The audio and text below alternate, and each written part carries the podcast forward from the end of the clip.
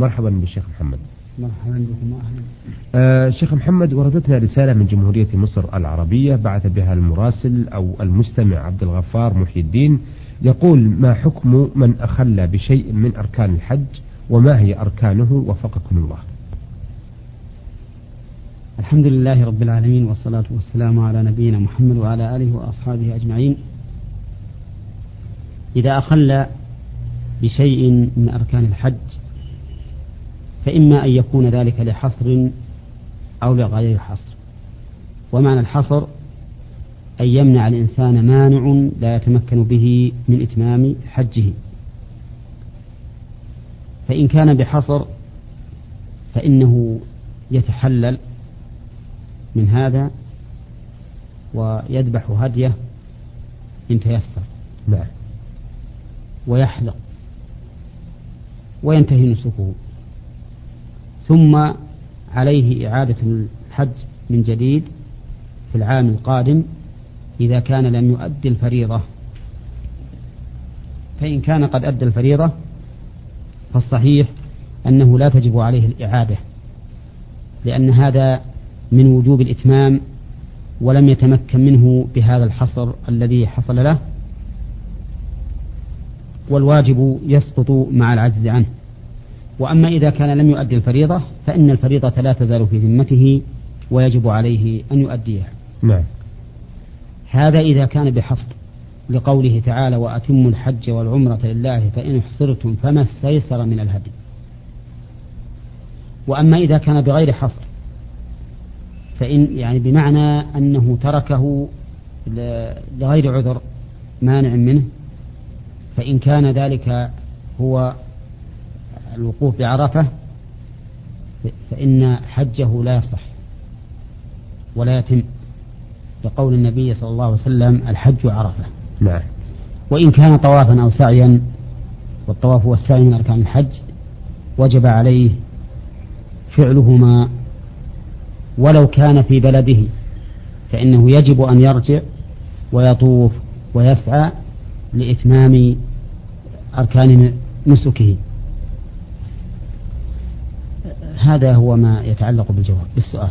آه يقول ما الذي يلزم من أخذه النوم خارج منى ولم يستيقظ إلا بعد طلوع الشمس؟ إذا كان ذلك بغير تفريط منه فإنه لا شيء عليه. وإن كان هذا بتفريط منه فإنه يجب عليه عند جمهور أهل العلم يجب عليه فدية يذبحها هناك في مكة ويفرقها على الفقراء لأنه ترك هذا الواجب غير آه، معذور فوجب عليه الفدية لتجبر ما حصل من نقص وخلل. نعم. آه من آه سالم عبد الله السالم وردتنا هذه الرسالة يقول فيها آه خصوصا ونحن حججنا أو نحج أو نريد أن نحج لكن أعتقد يقول حججنا. يقول نريد أن نعرف ما الذي ينبغي للمسلم أن يقوله عندما يريد الدخول في بيت الله الحرام أو في أي بيت من بيوت الله. إذا دخل المسجد الحرام أو غيره من البيوت فإنه يسمي الله. بسم الله والسلام على رسول الله. اللهم اغفر لي ذنوبي وافتح لي أبواب رحمتك.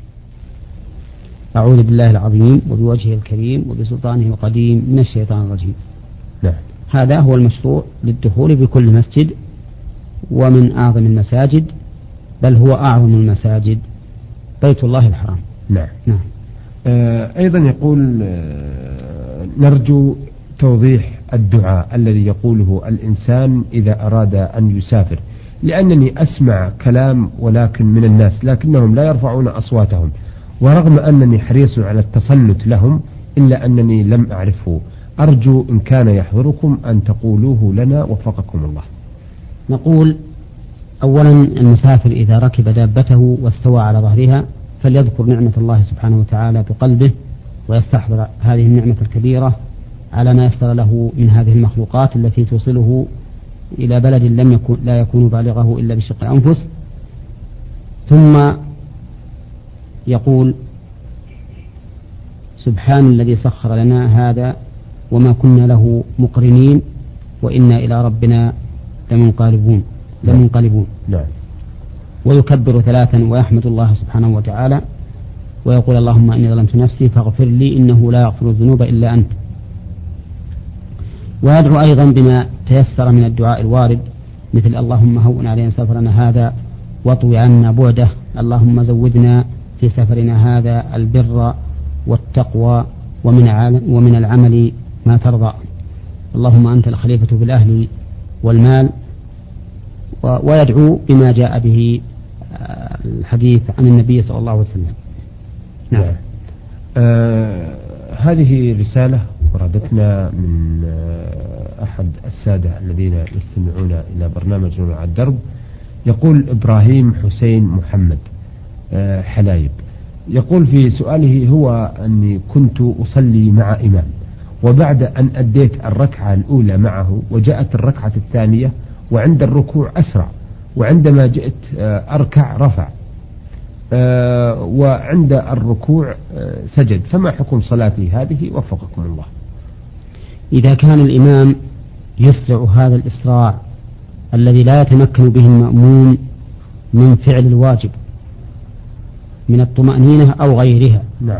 فإن الواجب على المأموم حينئذ أن ينفرد عنه ويصلي وحده لأنه بين أمرين إما أن يترك واجب المتابعة وإما أن يترك واجب الصلاة فلا يمكنه الجمع بينهما. وحين وأيضا الإمام في هذه الحال لا يصلح أن يكون إماما لأنه يجب على الإمام أن يراعي حال المأمومين. ويحرم عليه أن يسرع سرعة تمنعه من فعل ما يجب. وعليه فنقول إذا دخلت مع إمام ووجدت أنه يسرع إسراعا لا تتمكن به من فعل الواجب وجب عليك أن تنفرد وتتم صلاتك وحدك. نعم. لكن يفارق الجماعة في هذه الحالة. إي نعم لأنه لا يمكنه هنا أن يأتي بالصلاة على وجه على على وجه الوجوب.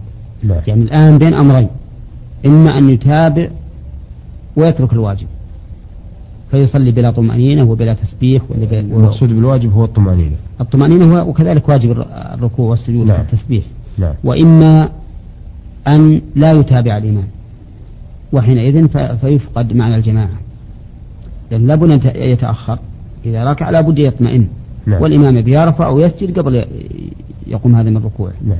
نعم. لكن هل عدم متابعة الإمام تبطل الصلاة؟ إيه نعم معلوم لأن الرسول عليه الصلاة والسلام قال إذا كبر فكبروا إذا ركع فاركعوا. نعم. فأمر الرسول عليه الصلاة والسلام بأن يكون فعلنا مواليا لفعل الإمام. وإذا لم يمكن ذلك فأين المتابعة؟ نعم. وإذا كان المأموم يجوز أن ينفرد لتطويل الإمام أو لعذر يطرأ له. نعم. نعم. فما بالك بالتخفيف الذي لا يمكنه أن أن يفعل الواجب؟ نعم, نعم. آه سؤاله الثاني يقول إن إنني أسهو في الصلاة وأنشغل بأمور الدنيا وقدر ما حاولت أتخلى عن هذه العادة السيئة لم أستطع. وسألت راجل عالم بعد أن صلى بنا وقال لي ما عندك صلاة. آه، فهل هذا صحيح؟ أفيدونا جزاكم الله عنا كل خير. قوله ما عندك صلاة إن أراد ما عندك صلاة تامة كاملة فصحيح. لأن الهواجيس والوساوس في الصلاة تنقصها. نعم. وإن أراد ما عندك صلاة يعني معناه أن صلاتك باطلة. فهذه فهذا قد ذهب إليه بعض أهل العلم. وقالوا إن الوسواس إذا غلب على أكثر الصلاة وجبت إعادتها. ولا أدري عن هذا الإمام هل هو إنسان عالم يرى هذا الرأي؟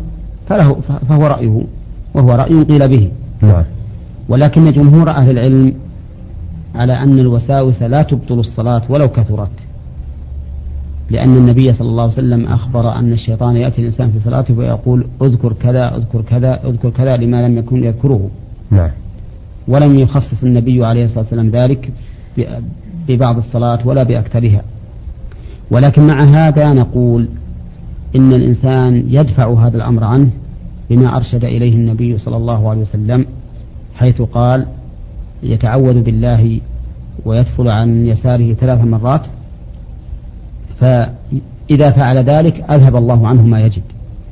قال الراوي وهو الصحابي قال ففعلت ذلك فأذهب الله عني ما أجد. فهذا هو الدواء النافع الذي أرشد إليه رسول الله صلى الله عليه وسلم. نعم, نعم.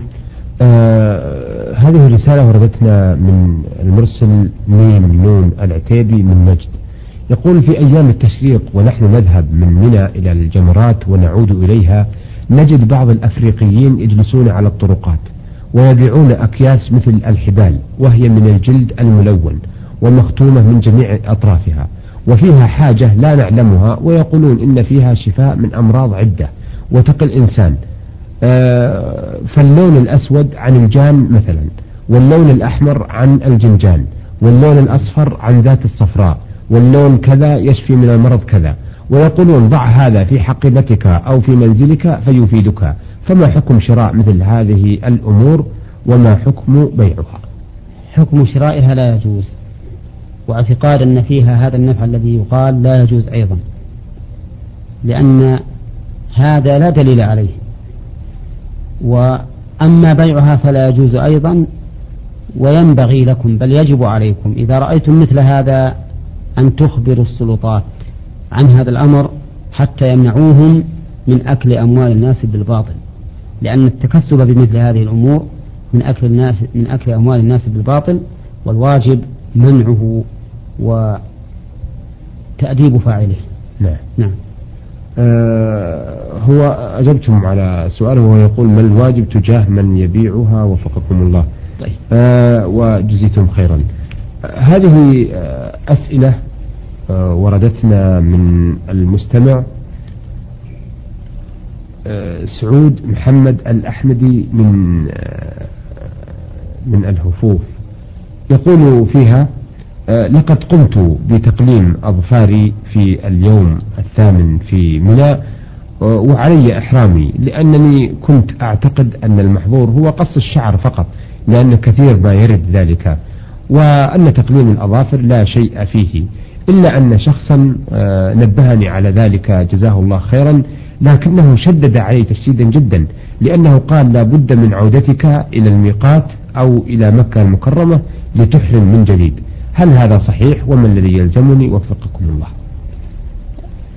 لا يلزمك شيء في قص الأظافر لأنك قصصتها وأنت تظن أن ذلك لا بأس به. ومن فعل شيئا من محظورات الإحرام جاهلا أو ناسيا أو غير مختار فلا شيء عليه. ولا فرق بين إزالة الشعر وتقليم الأظفار والطيب واللبس وغيرها كلها على حد سواء. إذا فعل الإنسان شيئا من المحظورات محظورات الإحرام جاهلا أو ناسيا أو غير مختار له فلا شيء عليه. نعم. لقول الله تعالى ربنا لا تؤاخذنا إن نسينا أو أخطأنا وهذا عام.